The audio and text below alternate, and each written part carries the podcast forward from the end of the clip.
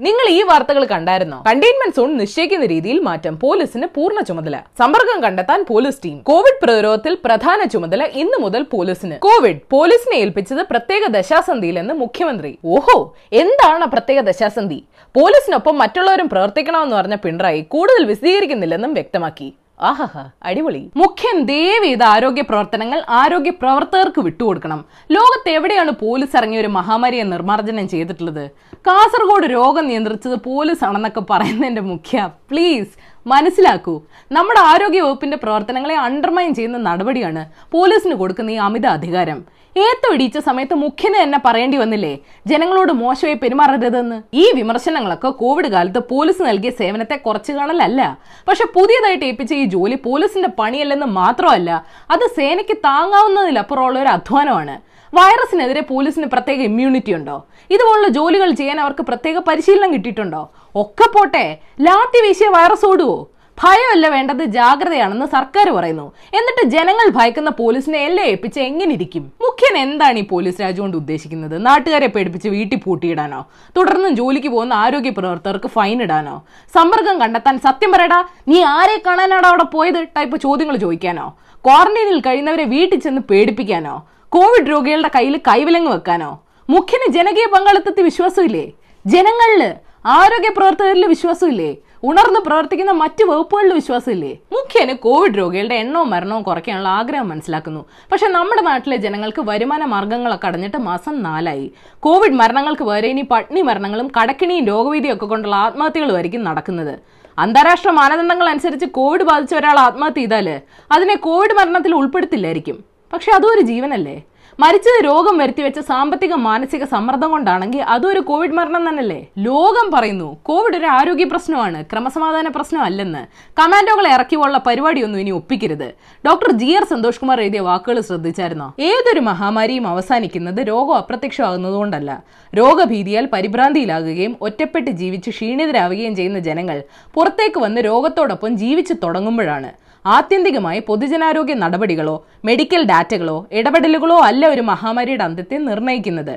രോഗനിഷ്ഠമായ ഒരു സാഹചര്യത്തെ ഔചിത്യപൂർവം നേരിടാനും പ്രകാശപൂർണമായ ഒരു ജീവിതത്തെ അതിനുള്ളിൽ കണ്ടെത്താനും കഴിയും വിധം അവബോധം നേടിയവരും ശാക്തീകരിക്കപ്പെട്ടവരുമായ ജനങ്ങളാണ്. ലോക്ക്ഡൌൺ കൊണ്ട് വൈറസിനെ തടയാനാകില്ലെന്ന് ലോകാരോഗ്യ സംഘടന വരെ പറയുന്നുണ്ട്. വാക്സിൻ വന്നാലും കോവിഡിന് ഒരു ഒറ്റമൂലി ഇല്ല. ഇനി ഉണ്ടാകുകയില്ലെന്നാണ് ടെഡ്രോസ് അഥനോം ഇന്നലെ പറഞ്ഞത്. കേരളം ഇനി അഞ്ച് വർഷം പൂട്ടിയിട്ടാലും ആറാം വർഷം തുറക്കുമ്പോൾ കോവിഡ് തിരിച്ചു വരും. ഇക്കണ്ടതല്ല അടച്ചിടുന്ന സമയം കൊണ്ട് നമുക്ക് ആരോഗ്യ മേഖലയെ ശക്തിപ്പെടുത്താം. ജനങ്ങളെ ബോധവൽക്കരിക്കാം. തുടർന്നും കേരള കോവിഡ് മോഡൽ ലോകശ്രദ്ധ ആകർഷിക്കുന്നുണ്ടെങ്കിൽ അത് ഹെൽത്ത് ഡിപ്പാർട്ട്മെന്റിന്റെ മിടുക്കുകൊണ്ട് തന്നെ ആവട്ടെ. ഏതായാലും നിങ്ങൾ ഇന്നറിയേണ്ട പത്ത് വിശേഷങ്ങൾ ഇതാണ്.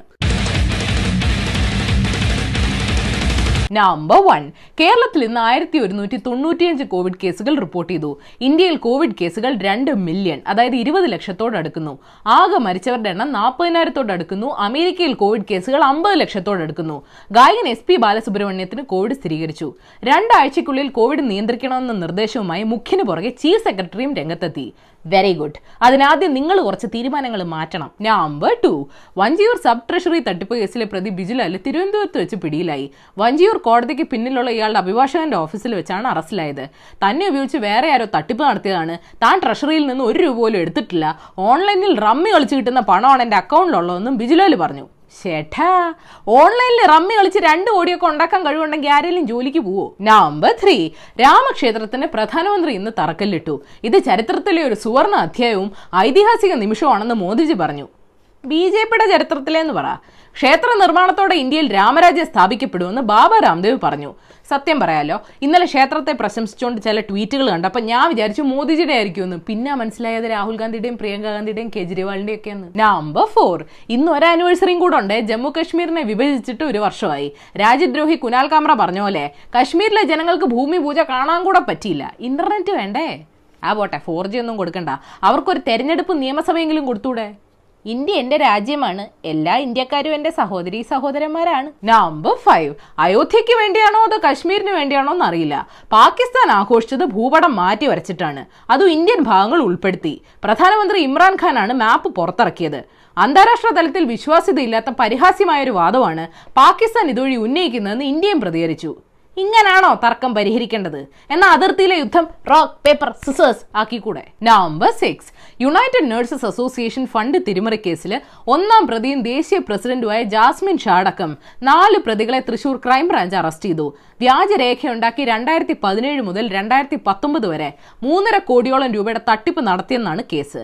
മാലാഖയിൽ നിന്ന് ചെകുത്താനാകാൻ ഇതാര ലൂസിഫറോ? നവംബർ സെവൻ ലെബനൻ തലസ്ഥാനമായ ബെയ്റൂട്ടിൽ സ്ഫോടനത്തിന് കാരണമായത് തുറമുഖത്തിന് സമീപമുള്ള വെയർഹൌസിൽ സൂക്ഷിച്ചിരുന്ന രണ്ടായിരത്തി എഴുന്നൂറ്റമ്പത് ടൺ അമോണിയം നൈട്രേറ്റ് ആണെന്ന് ലെബനൻ പ്രധാനമന്ത്രി ഹസൻ ദിയാബ് വ്യക്തമാക്കി. സംഭവത്തിൽ നൂറോളം പേര് മരിക്കുകയും നാലായിരത്തോളം പേർക്ക് പരിക്കേൽക്കുകയും ചെയ്തു. രണ്ടര ലക്ഷത്തോളം ആളുകളുടെ വീടും തകർന്നെന്ന് മേയർ അറിയിച്ചു. പറ്റുമെങ്കിൽ ഡൊണേറ്റ് ചെയ്ത് സഹായിക്കൂ. നമ്പർ എയ്റ്റ് ഒരു പാലിയന്റോളജിസ്റ്റ് ഒരു മെഡിക്കൽ പെത്തോളജിസ്റ്റ് ഒരു ഓർത്തോപീഡിക് സർജനും ഈ അടുത്തിടെ കാനഡയിലെ ഒണ്ടാറിയോ മ്യൂസിയത്തിൽ പോയി. മ്യൂസിയം കാണാനല്ല അവിടുത്തെ സെന്റോസോറസ് അപ്പേർട്ടസ് എന്ന ഡൈനസോറിനെ കാണാൻ. ആദ്യമായിട്ട് ഒരു ഡൈനസോറിന്റെ എല്ലി ഈ ഗവേഷകര് ബോൺ ക്യാൻസർ കണ്ടെത്തി. മനുഷ്യരിൽ കണ്ടുവരാറുള്ള ഓസ്റ്റിയോ സർക്കോമ എന്ന ക്യാൻസർ തന്നെയായിരുന്നു ഡൈനസോറിനും ഇതപ്പോ പണ്ടേ ഉണ്ടല്ലേ? നമ്പർ നയൻ സൗത്ത് അമേരിക്കയിലെ ലാർജസ്റ്റ് ഫ്രഷ് വാട്ടറിലേക്കാണ് ലേക്ക് ടിറ്റിക്കാക്ക ഗവേഷകർ അതിന്റെ അടിയിൽ നിന്നൊരു പെട്ടി കണ്ടെത്തി. പണ്ട് കാലത്ത് ഇൻക വംശജര് ദൈവത്തിന് സമർപ്പിച്ച ഒരു ഉപഹാരമാണെന്ന് കരുതുന്നു. ഉള്ളിൽ നിന്ന് ആകെ ലഭിച്ചത് കക്കയിൽ കൊത്തിയെടുത്ത ലാമ മൃഗത്തിന്റെ രൂപവും പിന്നെ ഒരു സ്വർണ തകിടുമാണ് അയ്യോ സത്യമായിട്ട് ഇത് ലാമമൃഗമാണ്. നിങ്ങൾ വെറുതെ ആടിനെ പട്ടിയാക്കരുത്. നമ്പർ ടെൻ ഇത് വാർത്തയൊന്നുമല്ല. ഇന്ന് ഞാൻ ചുമ്മാ കണ്ടൊരു ഇൻട്രസ്റ്റിംഗ് ഇൻഫർമേഷൻ ആണ്. ജപ്പാനിലെ ക്യോട്ടോ പ്രദേശത്ത് ഒരു പ്രത്യേകതരം മരമുണ്ട്. പേര് കിയാത്തമ സെഡാർ. സ്ട്രേറ്റ് വളർച്ചയായതുകൊണ്ട് മരത്തടിക്ക് നല്ല വിലയാണ്. പക്ഷെ ഒരുപാട് എണ്ണം വളർത്താൻ ഒരുപാട് സ്ഥലം വേണ്ടേ? അതുകൊണ്ട് ആളുകൾ ദൈസുകി എന്നൊരു വിദ്യ കണ്ടുപിടിച്ചു. ഒരമ്മ മരത്തിന്റെ ശിഖരങ്ങൾ മുറിച്ച് ചെറുമരങ്ങളെ വേഗം വളർത്തുക. വലിയൊരു ബോൺസൈ മരം ആലോചിച്ച് നോക്കിക്കേ. അത് തന്നെ. ഷോ കാഞ്ഞ ബുദ്ധി. ഈ മനുഷ്യന്മാരെയൊക്കെ സമ്മതിക്കണം. ആരെയും പേടിയില്ലാത്ത ബോണസ് ന്യൂസ് സംസ്ഥാനത്ത് കനത്ത മഴ പെയ്യുന്ന സാഹചര്യത്തിൽ ജനങ്ങൾ കരുതിയിരിക്കണമെന്ന് മുഖ്യമന്ത്രി അറിയിച്ചു. മാറി താമസിക്കേണ്ട സാഹചര്യം വരികയാണെങ്കിൽ അധികൃതർ നിർദ്ദേശിക്കുന്ന സുരക്ഷിത സ്ഥാനത്തേക്ക് മാറാൻ എല്ലാവരും തയ്യാറാകണമെന്നും പറഞ്ഞു. അപ്പൊ ഈ ഓണവും സ്വർണവില വീണ്ടും കൂടി പവന് അഞ്ഞൂറ്റി ഇരുപത് രൂപയാണ് കൂടിയത്. അങ്ങനെ ഒറ്റ മാസം കൊണ്ട് അയ്യായിരം രൂപയാണ് കൂടിയത്. അപ്പൊ സ്വർണം ഒരു വഴിക്കായി പെട്രോൾ ഒരു വഴിക്കായി. ഇനി അടുത്ത എന്താണോ? ഡിസ്നി ചിത്രം മ്യുലാൻ ഓൺലൈനിൽ കാണാൻ രണ്ടായിരം രൂപയോ? ബിഗ് ബഡ്ജറ്റ് ചിത്രം അത്രേ. എല്ലാ ഭാവുകങ്ങളും.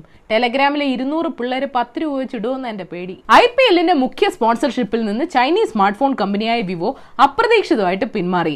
പ്രതിവർഷം നാനൂറ്റി നാൽപ്പത് കോടി രൂപ കൊടുത്തിരുന്ന കമ്പനിയാണ് പോയത്. പുതിയ സ്പോൺസറെ ഉടനെ കിട്ടിയില്ലെങ്കിൽ ബി സി സി ഐ. ഷ വരയ്ക്കും. അപ്പൊ ശരി ഏഷ്യാവിൽ ചാനൽ സബ്സ്ക്രൈബ് ചെയ്യണം മണിയടിക്കണം രസകരമായ വാർത്തകൾ വായിക്കാൻ ഏഷ്യാവിൽ മലയാളം വെബ്സൈറ്റ് സന്ദർശിക്കണം. ഈ പരിപാടി സപ്പോർട്ട് ചെയ്യാൻ താല്പര്യമുണ്ടെങ്കിൽ ലൈക്ക് ചെയ്യണം ഷെയർ ചെയ്യണം കോമൺ സെൻസിൽ നിരക്കുന്ന അഭിപ്രായങ്ങൾ താഴെ അറിയിക്കാം. Third for the day American historian Mary Frances Berry പറഞ്ഞിട്ടുണ്ട് when you have police officers who abuse citizens you erode public confidence in law enforcement and that makes the job of good police officers unsafe പൗരന്മാരോട് മോശമായി പെരുമാറുന്ന police ഉദ്യോഗസ്ഥർ ഉദ്യോഗസ്ഥരുണ്ടാവുമ്പോൾ നിയമപാലകരിൽ പൊതുജനത്തിന് വിശ്വാസം ഇല്ലാതാകുന്നു. ഇത് നല്ല police ഉദ്യോഗസ്ഥരുടെ ജോലി സുരക്ഷിതമല്ലാതാക്കുന്നു.